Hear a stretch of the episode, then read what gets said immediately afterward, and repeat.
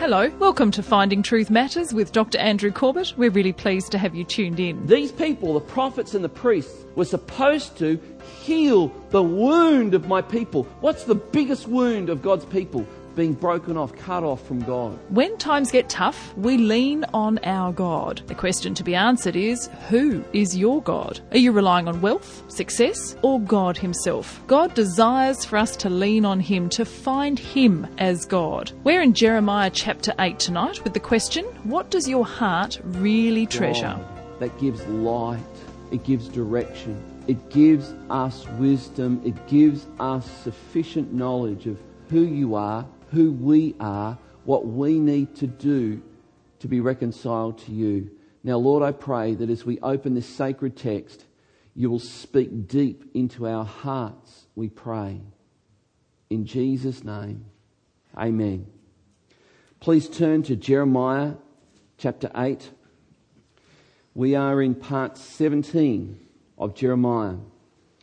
And we have seen the call of this young man who would have been around about 12 years of age when he was called to be a prophet and would have begun to share with people the things that the Lord was showing him. And uh, I think the book of Jeremiah, he's the second of the major prophets, and Jeremiah is one of the reasons why I cannot be anything but a Christian. He's one of the, th- one of the reasons because when I look at the, the life and the book of Jeremiah, there is so much, there is so much here that can only be God. And so I'm, I'm absolute, absolutely compelled because here's Jeremiah making prophecies, declaring prophecies of things that would happen within the next 10, 20, 30, 40 years of his life. And yet, he spoke things that would take place over the next 600 years and if you look closely, you'll see that some of the things that Jeremiah said are taking place right now. And so we have a man who spoke perhaps in, in three tiers, in three layers, in, in a very real sense. He spoke things that were to happen in his own day. That's amazing. It's amazing. And may the wonder of that grip our hearts as we see that this man was able to declare things that would happen within his own lifetime. And these things were written down, and then we have the history of how that was received and how he was ridiculed and how he was persecuted for what he had to say. And then those things happened.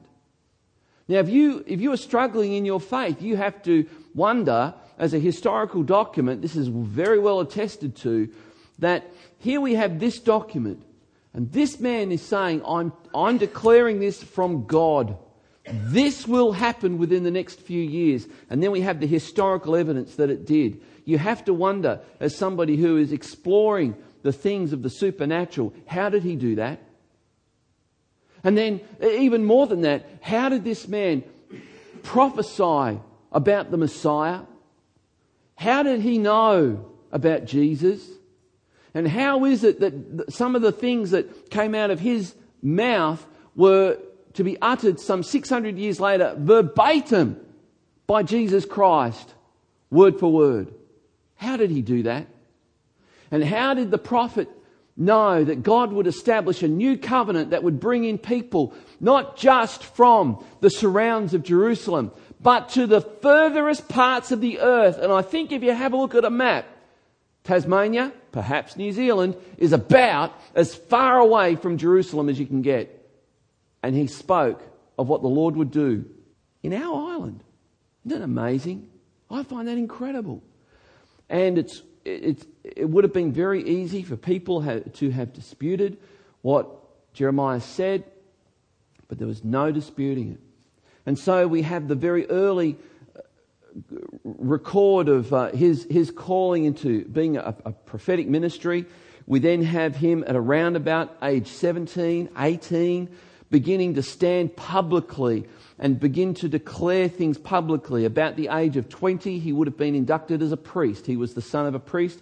About the age of 20, he would have been able to participate in the temple ceremonies. And at that opportunity, he's standing in the gate, we read in chapter 7 of Jeremiah, where instead of offering the sacrifices, he declares the word of the Lord in front of the king at the risk of his own life. And for that, he is beaten within an inch of his life.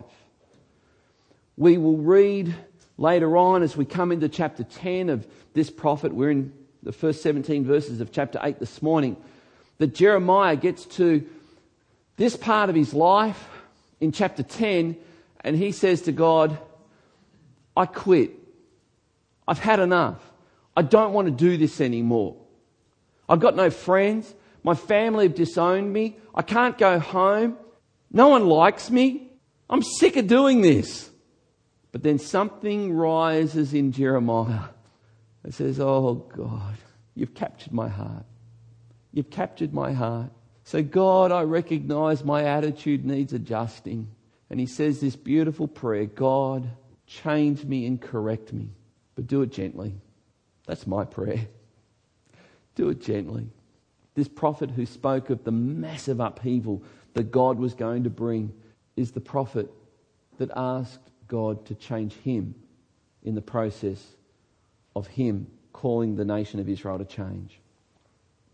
In chapter 7, Jeremiah lists the litany of sins that the people were committing, and the biggest sin was uh, he mentions things like adultery, he mentions things like idolatry, he mentions things like fornication, he then says there was murdering, he then says there was oppression of the poor, and all of these things he's listing as if God was really ticked with each of these things. But then he says, here's the granddaddy of them all. He's ramping up to the worst sin. And in this process, he comes to, you have exchanged the glory of God. In a message reminiscent of what Paul says in Romans chapter 1 of the people of his day, have exchanged the glory of God for images and things. And so they were worshipping the sun as the supreme God called Molech. They were worshipping the moon as his wife. She was called Astarte or Asherah. And she was called the Queen of Heaven. And the prophet Jeremiah denounces their devotion to the sun and the moon denounces it as, as one of the worst forms of idolatry, but then he crowns it by saying this In all of this, you claim to be serving and worshipping me. In all of this, you're just pretending that you actually are doing me a service. And the people had so localized their, their worship of God that their, their concept of God was that He lives in that temple and they thought they as long as they went to the temple, they were in the eyes of God, but as soon as they left the temple, they could do whatever they wanted. And so we read in chapter 7 that God says to Jeremiah, Have you seen what they're doing in the cities of Judea? Have you seen what they're doing in the streets? And it was this, this ultimate indictment of their sin. It wasn't the murder, it wasn't the idolatry, it wasn't the adultery, the sexual sin, it wasn't all this. It comes down to this that the people were then worshipping the sun and the moon, and their ultimate expression of worship was to take their little babies, go down into the valley of Hinnom, which Jerusalem is a walled city, and outside the south wall there is a, a valley called the Valley of the Son of Hinnom, became known as the Valley of Hinnom. And in Greek, valley or land is the word ge, where we get the word uh, geology, geography. And in the New Testament, the Valley of Hinnom is known as Ge or Ge, Hinnom, Gehenna. And in, in Gehenna, this valley, there was a, a great big furnace where they would, in this valley, they would just throw their rubbish and their trash and then there's a certain part of the valley where the, the rubbish would pile up so much that they built a furnace just to burn the rubbish. That was the place called Tophet. It's, it's written T O P H E T H. Tophet looks like Topheth, but it's pronounced Tophet. And in Tophet, the people would take their babies, lift up their babies, and say, We give this to you, Molech, and throw their babies into the furnace. And all the while think that this was acceptable to God. And this is what false religion will do it will give you a sense that you're in control. Because the people were doing this as a way of saying this object of our fertility, our fruitfulness, our sexual union, we give this to you so that we may be, we may be more blessed and fruitful and productive. They would practice acts of immorality with temple prostitutes in front of an Asherah pole on a hill overlooking their farms. And the prophet Jeremiah denounces this. He denounces it. And so now we come, having chapter 7 is where he lists these sins and he culminates this with the sins that were taking place at Tophet, what they were doing to children. And now he says, This is how God will judge. Come with me, chapter 8, verse 1. At that time declares the Lord, the bones of the kings of Judah, the bones of its officials, the bones of the priests, the bones of the prophets, and the bones of the inhabitants of Jerusalem shall be brought out of their tombs, and they shall be spread before the sun and the moon and the host of the heaven, which they have loved and served, which they have gone after, which they have sought and worshipped, and they shall not be gathered or buried they shall be as dung on the surface of the ground. Death shall be preferred to life by all the remnant that remains of this evil family in all the places where I have driven them, declares the Lord of hosts. What's happening here is the prophet Jeremiah is looking to that day when Babylon would ultimately invade Jerusalem. And inv- invading the, uh, Jerusalem back in those days, armies were paid by plunder and the plunder they got was their wages. And so many of the soldiers would literally go into the tombs of the kings where they were buried with their rings and jewelry and take the jewelry from the tombs. And in order to do that, they would take the bones and just throw them out of the tombs. It's an act of desecration. But you see how God is telling the people through the prophet Jeremiah how it will happen? It will happen in full view of your God the sun, of your God the moon, See what they do to help you at that time. They will do nothing for you. How dare you insult me like this? I will insult your memory, God is saying. And this very thing that the prophet says was going to happen did indeed happen. The people's memory, the bones were desecrated and strewn out before their God the sun, their God the moon. You see there where it says in verse 2 spread before the sun and the moon and the host of heaven, whom they had loved and served. What a tragic thing. Verse 4 Then you shall say to them, Thus says the Lord, when men fall, do they not rise again? If one turns away, does he not return? Why then has this people turned away in perpetual backsliding? They hold fast to deceit, they refuse to return. I have paid attention and listened, but they have not spoken rightly. No man relents of his evil, saying, What have I done? Everyone turns to his own course, like a horse plunging headlong into battle.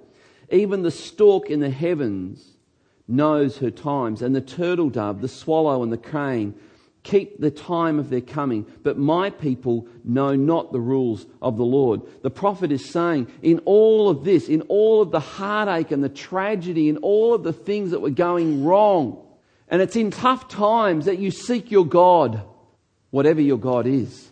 For some people, their God is a bottle of something. For some people, their God is a bottle of tablets or a, a capsule or a needle. For some people, their God is sex, their God is work. Whatever you do when you're under affliction, trial, and heartache and hard times, whatever you do will tell, will be very telling of what you really treasure as your God. And here God is saying, in the midst of all of the, the heartache that, come, uh, that, that comes your way, you still cry out to the sun God?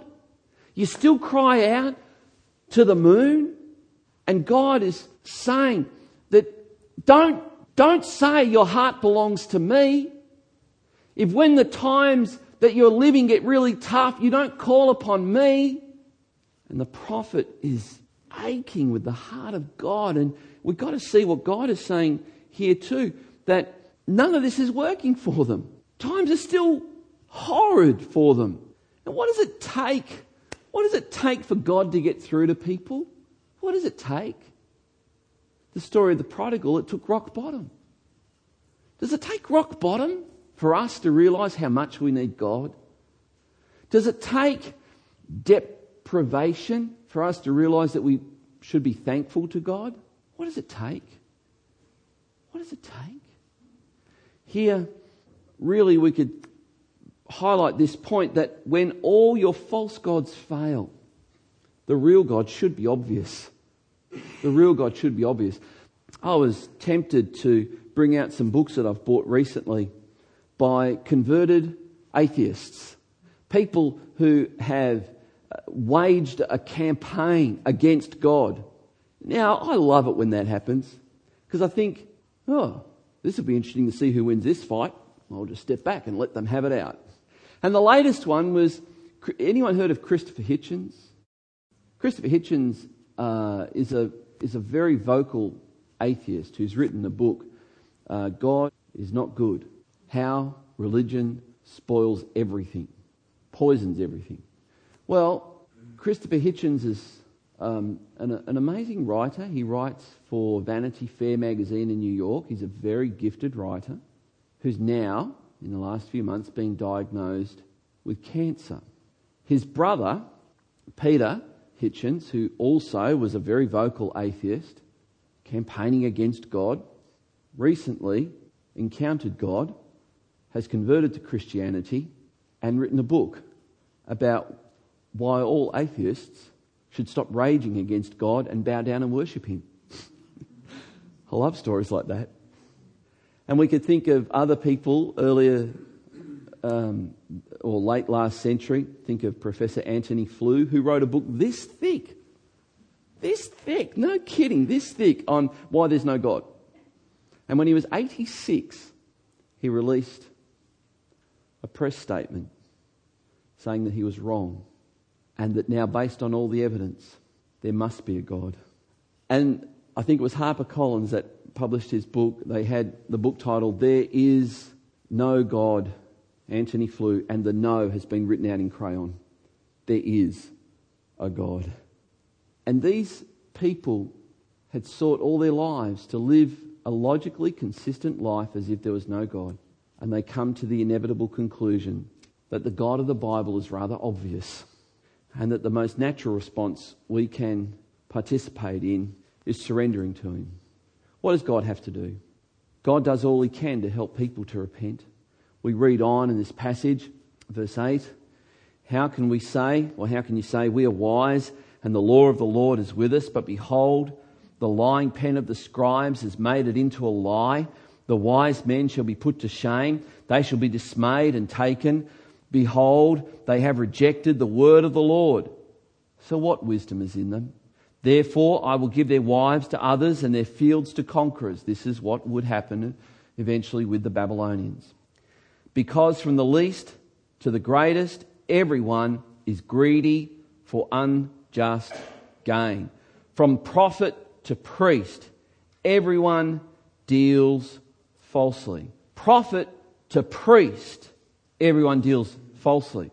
Prophet to priest, God says, every one of them deals falsely.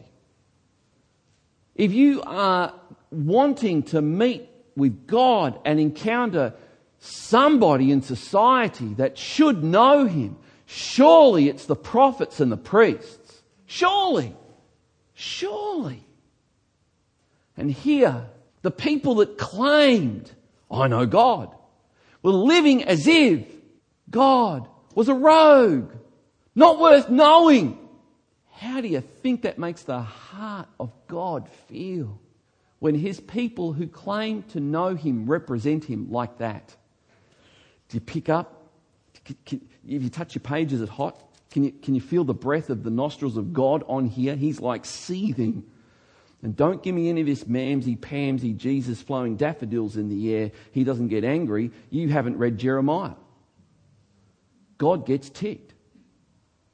And just because he gets ticked, like any parent, any parent, you know you can love your children dearly, but there are times when you get angry with your children and you love them no less. And God's love is the same. He loves us no less, but He has standards.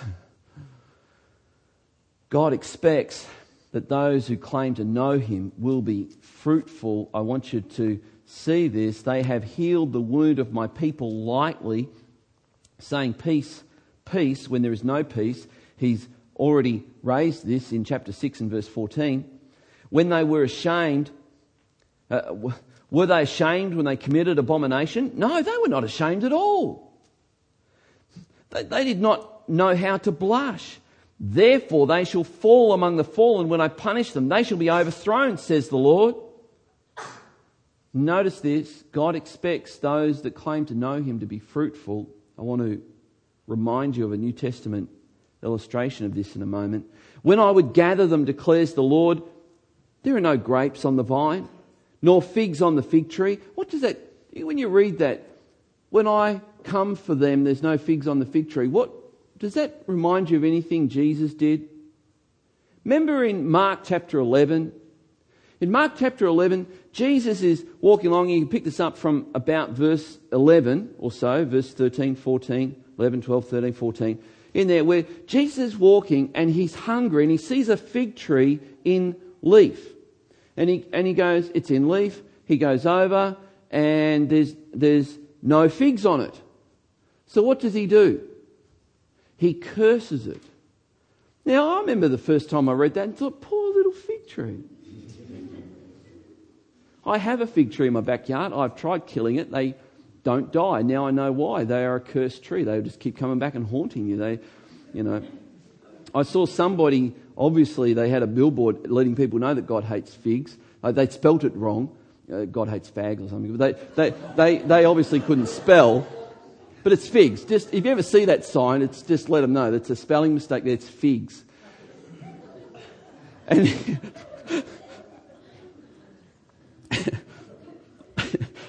and here,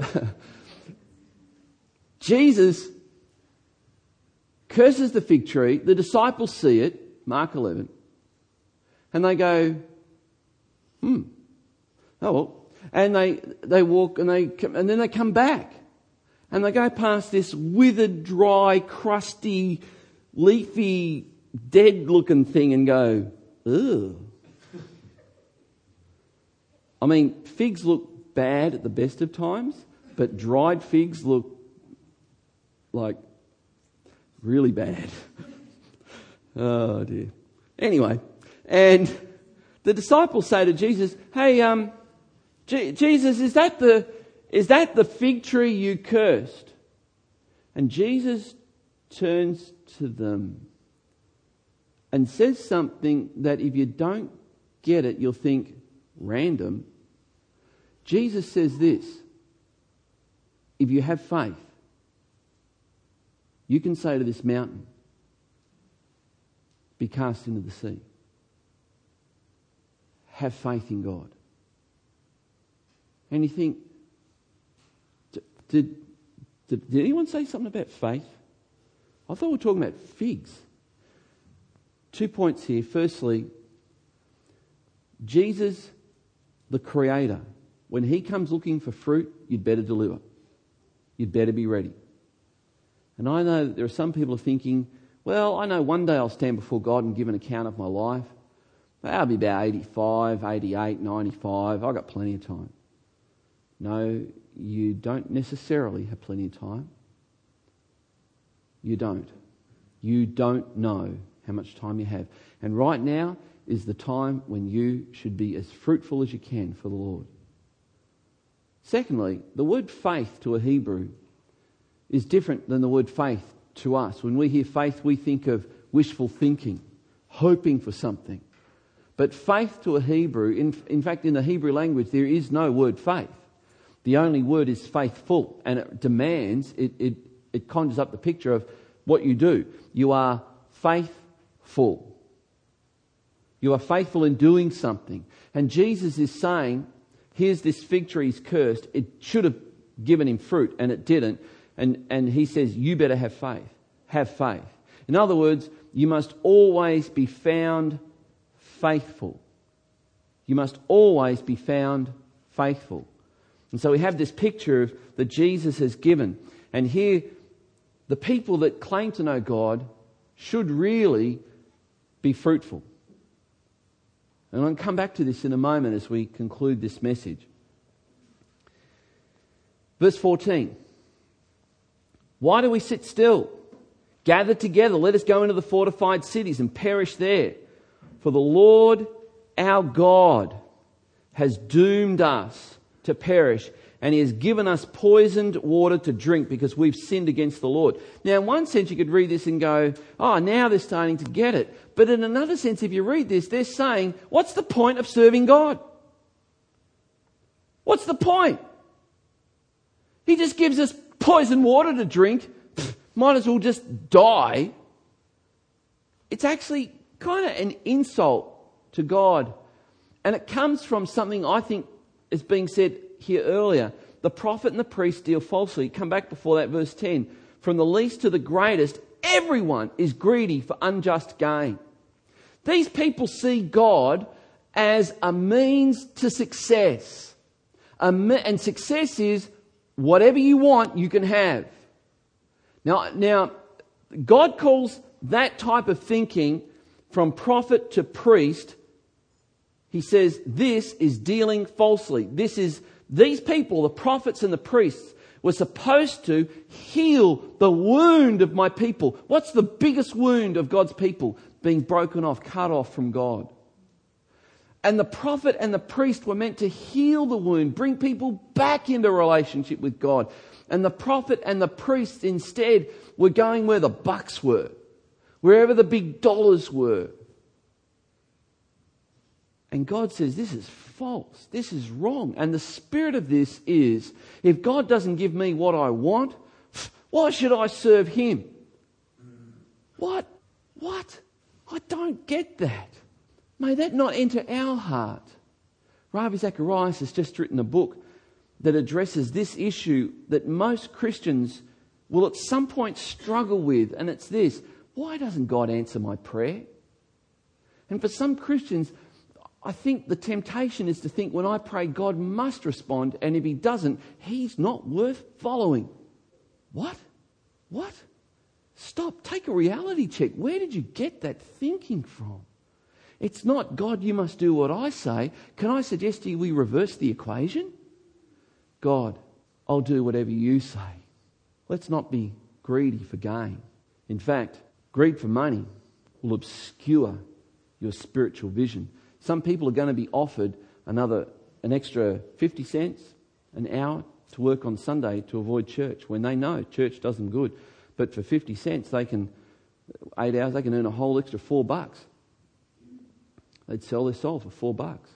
Let's be careful that our hearts are not running after greed. Verse 15, we looked for peace, but no good came for a time of healing, but behold, terror. Verse 16, the snorting of their horses is heard from Dan, and the sound of the neighing of their, of their stallions. The whole land quakes. So here's Jeremiah foretelling the impending invasion of Jerusalem by the Babylonians, which was indeed to take place. They come and devour the land and all that fills it, and the city and those who dwell in it. For behold, verse 17, I'm sending among you serpents, adders that cannot be charmed, and they will bite you. This is God speaking of their doom at the hand of the Babylonians. So here's some closing thoughts from this section. You will be afflicted. You will. You will have tough times. You will. If, if you are not, if you are someone who has never had a tough time, try breathing. Try living. Get a pulse. You will have tough times. People will let you down. People will betray you. Things will not go your way. Your car will break down at the most inconvenient time. I'm not speaking these things into your existence. I'm just recalling my life so far. These things happen in life. It's what life is all about. Romans 8:20 says all of creation is subject to futility. Futility is heartache, disappointment, frustration, sickness, disease. All the stuff that will cause you to be afflicted. So here's the question. In times of affliction, you need to draw closer to God, not to your gods. If you are battling with alcohol, you've got the wrong God. You need God's help. And if you are battling with alcohol, please let us help you. Let us administer the grace of God and do what we can to help you. In times of affliction, when times get tough, you may run into the bed of someone who is not your spouse. That's your God. If that's you, if you have an addiction to sex, maybe internet porn, whatever, let us help you. We, we want to see you delivered from that. Whatever it is that you run to when times get tough. For some people, so let's be careful that we're drawing near to God. Here's the question from this text that I want to ask myself because I read this and I go, oh God, you could turn up any time and examine my life, and I can be very busy for you, but am I being fruitful? I want to be fruitful for God. Will you please pray that God will allow me to be more fruitful for Him? I read in Philemon, is it verse 5, where Paul prays that their witness would be effective and fruitful. I want my witness to be effective and fruitful. I really do. I want what we do to be fruitful for God. I hate it when people say, you know, I pay for my petrol, and the guy at the counter will say, "Hey, how's it going? Been busy?" Sometimes I just say, I'd like to say, I'd like to say, no, actually, just being fruitful.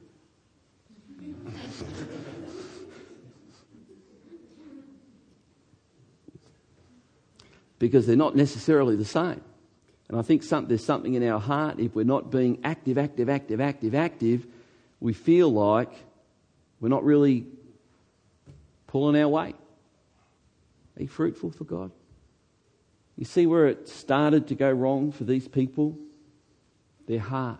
Their heart was inclined after their comfort and their well being and not a surrendered heart to God. So it starts with a surrendered heart.